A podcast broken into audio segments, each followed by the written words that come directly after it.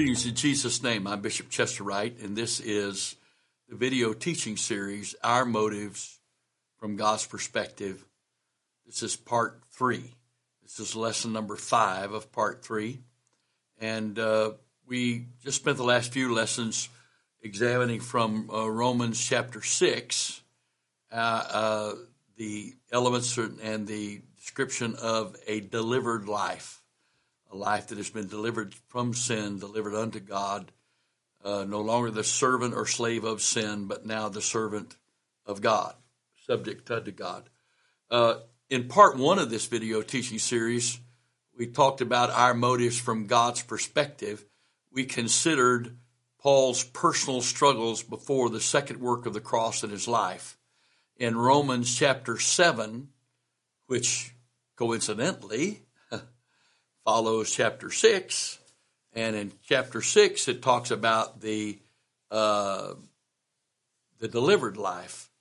But after Paul talked about chap- uh, uh the delivered life in chapter 6, he comes back chronologically in his own life and talks about the struggles he had uh, coming up to the place that he talked about in Romans 6. Uh, that's why in Romans 7, Paul indicates that the principles of the delivered life had not always characterized the practice of his personal life. Regardless of his teachings on the delivered life in Romans 6, Paul tells us in Romans 7 that there was a point in his life that he had not yet been able to live according to that revelation. And I've mentioned this before, I'm sure I'll mention it again. Uh, God saved Saul, but everything we read was written by Paul. When did Saul stop being Paul? He was an apostle, even as Saul. But somewhere he was no longer called Saul, he was now called Paul. Why? Could that be an indication of when he truly went from the, str- the life of struggle to be a Christian to the life of liberty and deliverance because he died out to his old self and was crucified with Christ. Why do I say that? Because the word Paul means literally in the Greek small or end. The root word is to come to an end, to be brought to the end. So somewhere in the, in Paul's growth in God, he went from being Saul to Paul. He came to the end of himself. And that's when his ministry took a completely new, went to a completely different dimension. That's when his, everything he wrote happened after that. And so, uh, we, I want to look at just to review and renew our understanding again of about what his struggles were. In the beginning of his walk with God, he struggled with his ability to overcome sin on a consistent basis. Uh, the fact, in fact, his frustrations with himself indicates that he had more inconsistencies than consistencies. So we have studied the delivered life. Let's read Paul's description of an undelivered life. And that's his own terminology, and we'll see that as we read. Romans chapter 3, verse 13. For when for the time you were made, uh, for, for when, let me read it again. I'm quoting something in my brain. Uh, was then that which is good made death unto me? God forbid. But sin, that it might appear sin, working death in me by that which is good, that sin by, by the commandment might be become, might become exceeding sinful. For we know that the law is spiritual, but I am carnal, sold under sin. That's why he was talking about in Romans chapter 6 that we were redeemed. We, we were set free from sin. Uh, and that's what redemption is. Sin owned us. We are the slaves of sin. Even the most moral sin from God's perspective because they live by their will and not his will. They're missing the mark. And the root word for this word sin, missing the mark, is portion or share. So a, a person is a slave to sin when they're living by their own will, doing what they want to do, like they want to do it, when they want to do it, because they're missing the mark of what it means to walk with God and Him walk in us and live and work through us so that we can fulfill our place in Him. And He will fulfill His place in and through us that He planned. Verse 14 again, for we know that the law is spiritual, for I am carnal, sold under sin. For that which I do, I allow not. For what I would, that do I not. But what I hate, that do I. What I hate? I, find myself doing that which I hate. Yes. Yes. What I do, what I hate, I do, he said. Well, if he just tried harder, according to him, he tried the best he could. There was no way to try harder. For verse 15, for that which I do, I allow not. For what I would, that I, do I not. But what I hate, that do I. If then I do that which I would not, I consent under the law that it is good. Because this, the law points out that I can't do what I'm supposed to do and what I say I want to do and that I do the stuff I don't want to do, but I do it. Now then, it is no more I that do it, but sin that dwelleth in me, or the sinful nature. For I know that in me, that is in my flesh, there dwelleth, dwelleth no good thing. For to will is present with me. Without God's help, I can want to do right. My motive for wanting to do right, that's another question. But I can want to do right without God's help. For the will is present with me, but how to perform that which is good I find not. So by my will, I can want to do right and I can try to do right by my will, by my ability, by my flesh. I can want to do right, try to do right, but I can't do right because doing the word of God is only possible by God doing it through me. Verse 18, for I know that in me that is in my flesh dwelleth no good thing, for the will is present with me, but how to perform that which I would, that which I, uh, is good, I find not. For the good that I would, I do not. But the evil which I would not, that I do. For the good that I would, I do not. But the evil which I would not, that I do. Well, a saved person never sins. What a lie. What kind of self righteous person believes such stuff as that? A deceived one. That's right. For the, for the good that I would do, for the good that I would, I do not. But the evil which I would not, that I do. Now, if I do that, I would not. It is no more I that do it, but, but sin that dwelleth in me. I find then a law that when I would do good, evil is present with me, for I delight in the law of God after the inward man. I delight after the law of God in the in, uh, uh, in the law of God after the inward man. For I delight in the law of God after the inward man. But I see another law in my members, warring against the law of my mind and bringing me into captivity to the law of sin and death, to the law of sin which is in my members. And this brought Paul to the place that every one of us needs to be brought to. It brought it, brought him to the place of acknowledging what the problem was. Oh, wretched man that I am. Who shall, who, not what, not how, not how shall I be delivered, not what do I have to do to be delivered, but who shall deliver me from the body of this death? Who? I thank God through Jesus Christ my Lord. So then, with the mind, here's, here's a conclusion he, he came to in his place of frustration before deliverance. With, I, I thank God as delivered through Jesus Christ our Lord. So then with the mind I myself serve the law of God, but with the flesh, the law of sin. But the flesh lusts against the spirit, spirit against the flesh, These are contrary to one or the other so that you cannot do the things you would.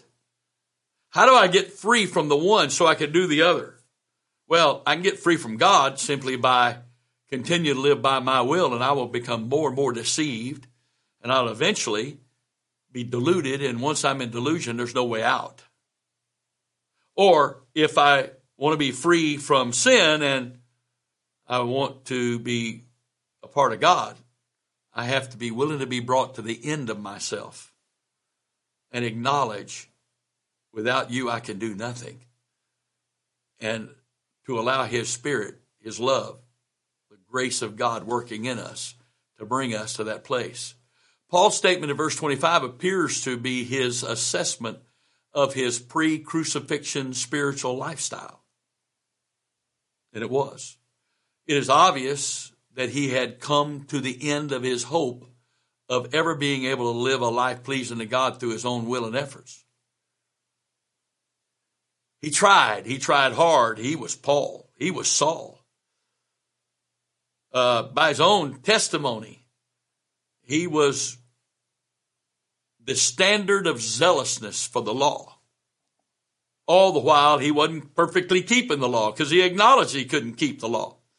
And then after he was saved, he had to come to the confrontation uh, of himself with himself that he couldn't do this.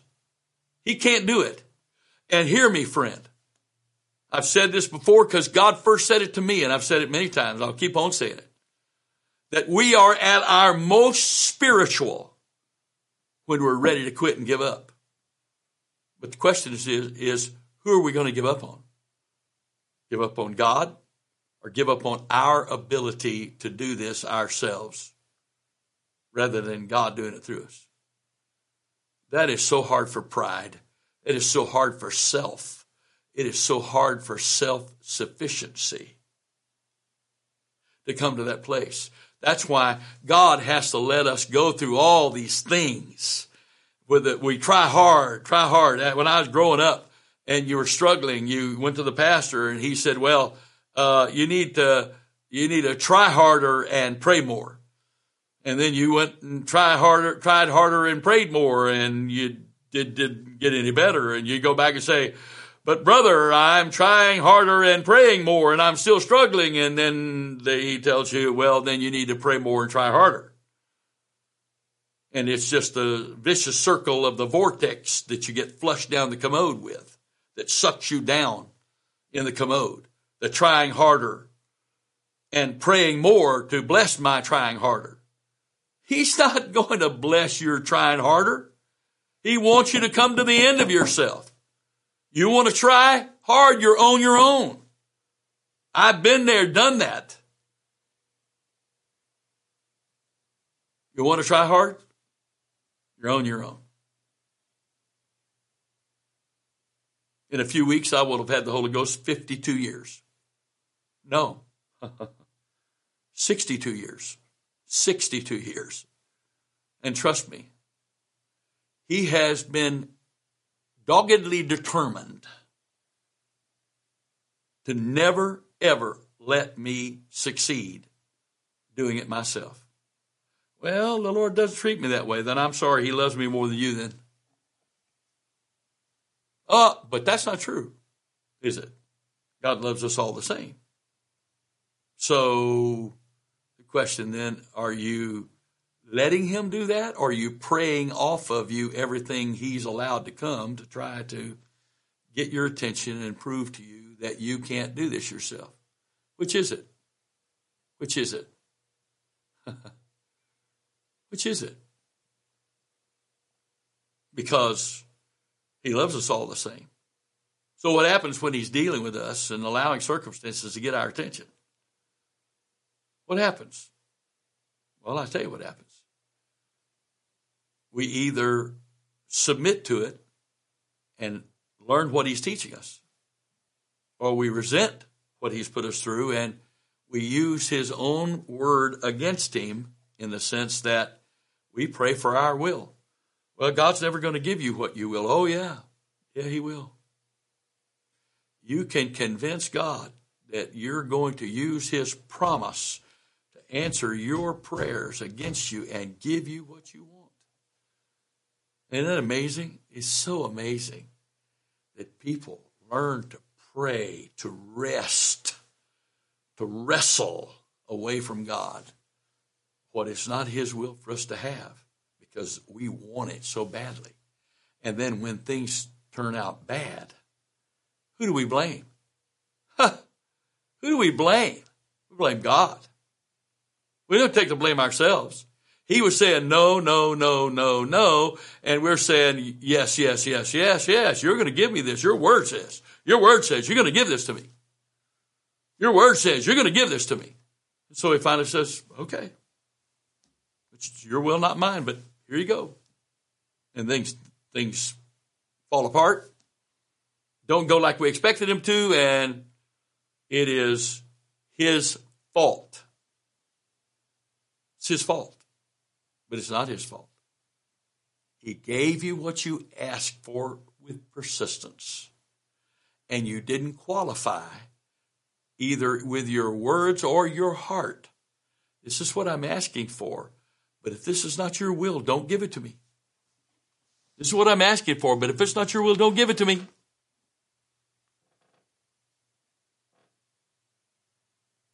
This is not what your plan and purpose is intended to be, then bring me into alignment with your plan and purpose. Let me be at peace. I want to be at peace with you. I want to follow my peace so I can follow you. But that's not the case, is it? Paul obviously had to accept uh, that without a deliverer who would free him from this inner conflict, serving God with the mind and serving sin with the flesh is what he was bound to endure. Doesn't sound very enjoyable, does it? It may be life, but it is not life more abundantly. It's not life more abundantly. Yet Paul in Galatians 2:20 refers to a spiritual condition very different from and subsequent to the one he described in Romans 7. I am crucified with Christ. Nevertheless, I live. Yet not I, but Christ liveth in me. And the life that I now live in the flesh, I live by the faith of the Son of God who loved me and gave himself for me. I've asked this question before. I'll ask it again, I'm sure. I have a choice. I can live my life in Him, which is what the way we live when we get saved, or I can die to me, and he will live his life through me. Now, which one of those will I will be better? Which one of those is by far the most desirable? My life is very limited compared to his life. Again, Jesus said, I came to bring life and that more abundantly. And, and so he came to bring life. I get that life when I, I'm born again. That's what happens when you're born. You get life. There was life growing in the womb, but you get your own life when you come out of the womb. And now you're now you're born. You're a person. You're you're a living soul. But when I die to me through His cross by His Spirit, by the grace of God, then He lives through me, and His life is abundant. Why would I want that? And then, and again, then He says and the life which I now live, now live, not some future day, but now, after I've been crucified with Christ, the life that I now live in the flesh, I live by the faith of the Son of God who loved me and gave himself for me. Now, I've studied this in a lot of different translations and different Greek scholars and whatever. I have two uh, uh, books on this iPad One's called the King James Version Greek Interlinear uh, New Testament, and one's called the New King King James Greek Interlinear New Testament. And, and interlinear has the Greek words, which I can't read or speak, and then it has the Strong's numbers, and then it has the meaning of those words directly under them. And then a lot of them will have the, the translation King James or New King James at the bottom of it. Now, the Greek word translated of and the Greek word translated by are not the same Greek word. And a lot of the translations, because the translators didn't understand what they were translating, they understood it, they stood, understood the language, but it didn't make sense. And so they translated the life that I now live in the flesh, I live by faith in the Son of God, not by the faith of the Son of God. By is the preposition of agency or instrumentality. And yes, I, I have faith in the Son of God, but that's not what happens to me when I'm crucified with Christ. That's not what happens. And both the King James Interlinear Greek New Testament and the New King James Interlinear Greek New Testament, neither one of those has the Greek word for in by faith in the Son of God. It is the preposition of by the faith of the Son of God. Why, what's the big deal? The big deal is this. Of the Son of God, as is translated in the King James and other King James based translations, or the Greek Textus Receptus, which is the Greek text uh, uh, of the King James, the received text, uh, they say that the life that I now live in the flesh, I live by faith in the uh, by faith of the Son of God. Of the Son of God is a prepositional phrase of possession. It identifies whose faith it is. And therefore, I could take the phrase and turn it in, turn the noun into its possessive form, and I've said exactly the same thing. But it's a little easier for us to, for the point to be made. The life that I now live in the flesh, I live by the, by the Son of God's faith. So, before being crucified with Christ, while I'm growing in grace and the knowledge of the Lord and Savior Jesus Christ, I am living by my faith. But after I'm crucified with Christ, the life that I now live in the flesh, I live by, I'm a conduit for the Son of God's faith in the earth. So it's His life and His faith. How can I have His life without it being His faith? It's not His life and my faith. It's His life and His faith because I'm dead. I've been crucified with Christ. My will is surrendered. I am submitted. And this body is now obeying the commands of the Spirit that I'm yielding to. That's the blessing. Again, in Galatians 2:20, Paul refers to a spiritual condition very different from and subsequent to the one he describes in Romans 7. Though some have tried, it is very difficult to successfully argue that Paul was not yet a Christian in his Romans 7 condition. Uh, it's not true. It's not true. I mean, chapter 7 comes after chapter 6, right?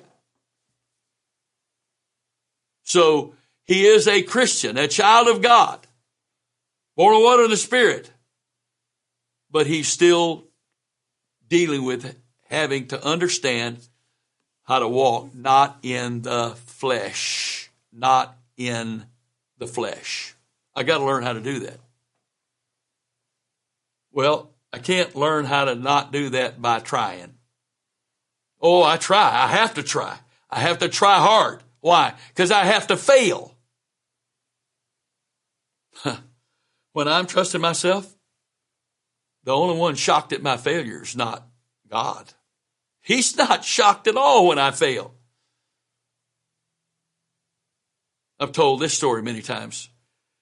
Uh, my wife and I raised two boys. She did most of the raising, and uh, and so when they were small, hadn't yet started walking, with both of them, I would take them by the hand and hold them up and kind of half drag them along a little bit so they get the idea of moving their foot. Because subconsciously even if you've never walked you, you, you your body will your mind will tell your you to put your foot out in front of you because you're going to fall. So you don't want to fall so you put your foot out in front of you. And but with both of them and it's really true like this was been true like this with my grandchildren. You you're holding them up and you're helping them kind of move along and they get impressed with themselves Look how I'm doing. And then you get this number. And you go, you're thinking, kid, what is your problem here? You have no clue that you're not doing this? You have no clue that the only reason you're standing upright is because I'm holding you up as your father? And yeah, you're walking. But if I let go, you won't be walking. But watch, dad. You know, they didn't say it at that age, but I heard that. I've heard that. I heard that hundreds and hundreds and hundreds of times, literally, in raising two sons that I love very much. They love me. But watch, Dad. Not do this for me, Dad, but watch me do this, Dad. I want, I want your approval. I want to earn your approval for me, Dad, for me doing this. I want you to praise me for doing this, Dad. Well, that may be okay naturally, but it doesn't work spiritually. And so they're giving me this number. And so I'm thinking, okay, kid, that's what you want? Okay. You don't know that you're not being, you're not doing this yourself? You let go. And what happens? In a fraction of a second, wham, they fall down. And you know what they do? They turn and look up with you, look up at you with this look on your, on their face that says, what did you do? Because if they f- failed, it was obviously my fault, not them. Right. And that's the problem, isn't it? It is the problem. Because we won't watch, Dad. Watch. Watch how good I can keep your word through my will and my flesh. Dad, watch. I want to do right. I want to please you. Watch me please you, Dad. And then give me a praise and give me applause, Dad, because I did it for you, Dad. I did it for you to be pleased with me. I did it for you. No. no, no, no, no, no, no. And even you pick them back up, it won't be long. You get that number. Okay, okay. Eh, we got to stop this because your mother's going to be upset with me because you may end up with a, a, bruise if I let you go and you can't walk and fall down, right? So, we got to stop this. Paul described that condition of himself. He his own description of his life matches exactly every other Christian's beginning experiences in desiring to but failing in or at living consistently according to the Word of God. I, I, I thank God for his honesty with himself and with us. I thank God for his honesty. I thank God that the Lord uh, included the whole lives of people and the, re, the, the all sides of the story with people. You know, David's faults and failures, Abraham's faults and failures. He lied that Sarah wasn't his wife to protect himself because apparently she was very beautiful. He was afraid the king was going to kill him to have her. So he told her, tell him, tell him I'm your sister. You're my sister. Tell him you're my sister. Well, that's a lie.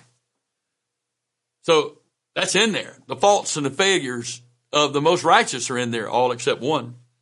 And that's the Lord Jesus Christ. And even with him, it wasn't a sin, but we see him praying in the garden three times.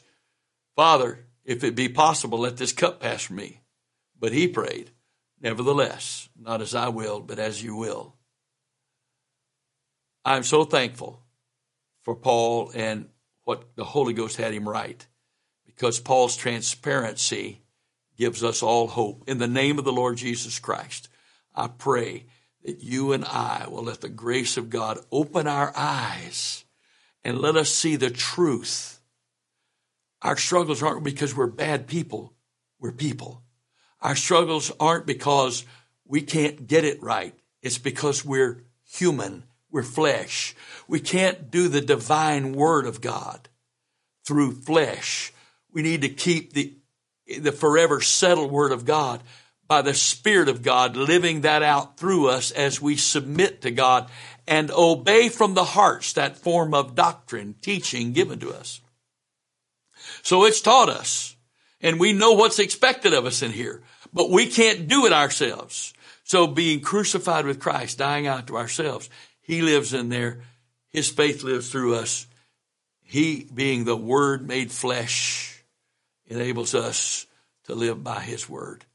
In the name of the Lord Jesus Christ, I bless you and I receive the blessing of God with you in Jesus' name. Amen.